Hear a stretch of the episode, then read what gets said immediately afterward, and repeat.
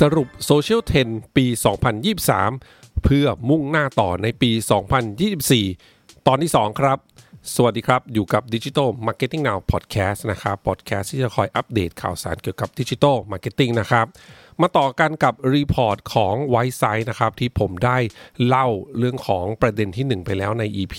ก่อนหน้านี้นะครับ EP นี้ครับมาต่อกันที่ประเด็นที่2กันนะครับ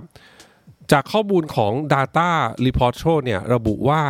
ผู้บริโภคกว่า 29.9% หาซื้อสินค้าบนออนไลน์นะครับแล้วก็ 26.6% เนี่ยเลือกที่จะดูไลฟ์สตรีมผ่านโซเชียลมีเดียต่างๆนะฮะโดยที่ในปี 2023 เนี่ยปรากฏการไลฟ์สตรีมเนี่ยเติบโตมากขึ้นกว่า 15 เท่าเลยก็ถือว่าเยอะมากเลยนะครับดังนั้นเรามาดูเหตุผลกันก่อนว่าทำไมผู้บริโภคเนี่ยถึงชอบดูไลฟ์กันจังเลยนะครับ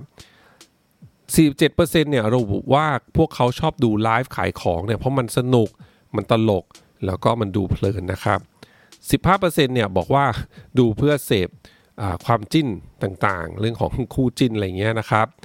7% เนี่ยได้สาระแล้วก็ความรู้ 3% บอกว่าชอบดูไลฟ์เพราะว่ามันเป็น two way communication นะครับสามารถที่จะคอมเมนต์ไปหาพ่อค้าแม่ค้าได้แล้วพ่อค้าแม่ค้าก็จะพูดกลับในไลฟ์แบบนี้ครับแล้วก็ 2% เนี่ยบอกว่า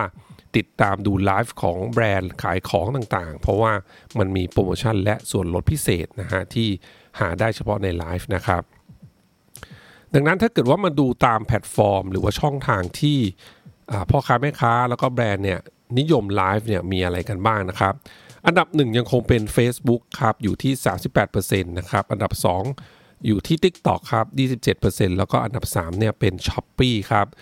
บ 20%อันนี้เนี่ยถือว่าเป็นข้อมูลที่น่าสนใจมากเพราะว่าในปีที่แล้วเนี่ยเวลาที่ผมเห็นกระแสเรื่องของไลฟ์เนี่ยก็มักจะเห็นข่าว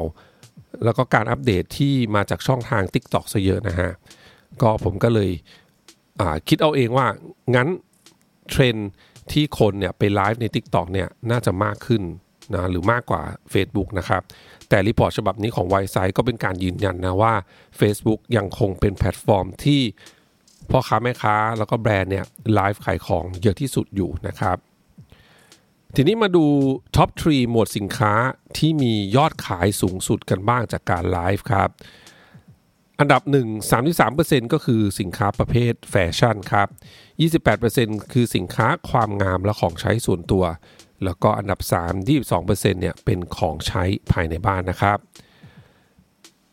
ดังนั้นครับเพื่อปิดท้ายเรื่องของประเด็นที่2นี้นะในรีพอร์ตฉบับนี้ครับทาง Wise Size เองก็ให้ข้อแนะนำนะ6ทิปวิธีการเตรียมตัวถ้าเกิดว่าแบรนด์เราเนี่ยจะไลฟ์นะครับก็เอาทิปนี้ไปลองใช้เพื่อให้ยอดขายเนี่ย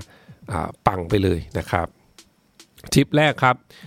สินค้าของเราที่จะไลฟ์เนี่ยเขาแนะนำให้เป็นสินค้าประเภท low involvement นะครับไม่ซับซ้อนเข้าใจง่ายตัดสินใจซื้อง่ายนะครับเพราะถ้าเกิดว่าเป็นสินค้าที่เป็น high involvement เนี่ยมันอาจจะใช้เวลามากกว่าการแค่ดูไลฟ์แล้วก็กดตัดสินใจซื้อเลยนะกดตะกร้าเลยแบบนี้นะครับดังนั้นทิปแรกแนะนำว่าสินค้าของเราเนี่ยต้องเป็นประเภท low involvement ก่อนนะครับทิปที่2ครับก็ควรจะโปรโมทในช่องทางของเราด้วยว่าเราจะมีไลฟ์กี่โมงเมื่อไหร่นะครับเพื่อให้คนที่ติดตามเราเนี่ยแฟนๆเราหรือว่าลูกค้าของเรารู้นะก่อนที่ถึงวันที่เราไลฟ์เวลาที่เราไลฟ์ครับจะได้เรียกคนไว้ก่อนล่วงหน้านั่นเองนะครับไม่ใช่เราไลฟ์โดยที่ไม่เคยโปรโมทไม่เคยบอกใครเลยนะวันนั้นไลฟ์เราอาจจะเงียบก็เป็นได้นะครับข้อ3ครับลองหาแนวทางไลฟ์ของเราเนี่ยที่แตกต่างจากคู่แข่งเช่นเราอาจจะไลฟ์แนวที่มันตลกนะสนุกสนานนะครับเน้นตลกไปเลยไม่ต้องแนวแบบทางการมากอะไรแบบนี้นะหรืออีกทริคหนึ่งที่ใช้ได้ดีก็คือแทนที่จะไปให้ทีมงานของเราไลฟ์นะครับหรือว่าคนหน้าเดิมของเราไลฟ์เนี่ยอาจจะลองว่างจ้างอินฟลูเอนเซอร์ที่พูดคุยเก่งๆดูนะก็เป็นอีกแท็กติกหนึ่งที่ทำได้นะใครที่มีเงินเยอะขึ้นมาหน่อยก็อาจจะใช้ระดับดาราหรือระดับคู่จิ้นแบบนี้นะครับก็จะยิ่งสามารถที่ทำให้ไลฟ์ของเราเนี่ยมีคนดูยิ่งเยอะเข้าไปใหญ่เลยนะครับข้อ4ครับสำคัญมากๆเช่นเดียวกันนะตอนที่เราไลฟ์เนี่ยต้องมีทีมงานที่คอยตอบคอมเมนต์ลูกค้านะครับเพราะว่าอย่างที่พูดไปใน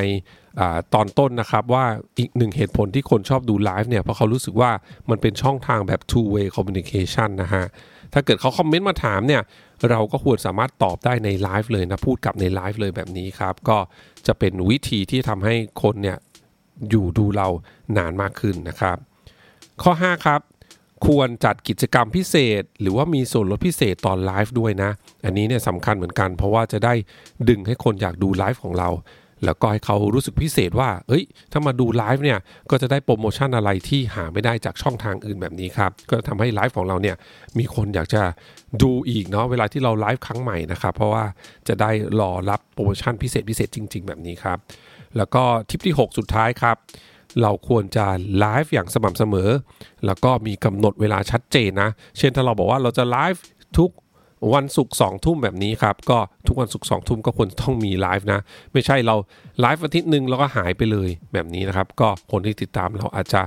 ไม่มั่นใจก็ได้ว่าเราจะกลับมาไลฟ์เมื่อไหร่อะไรยังไงเนาะแล้วเวลาที่เราหายไปนานๆแล้วกลับมาเนี่ยก็ต้องใช้พลังในการที่จะดึงคนโปรโมท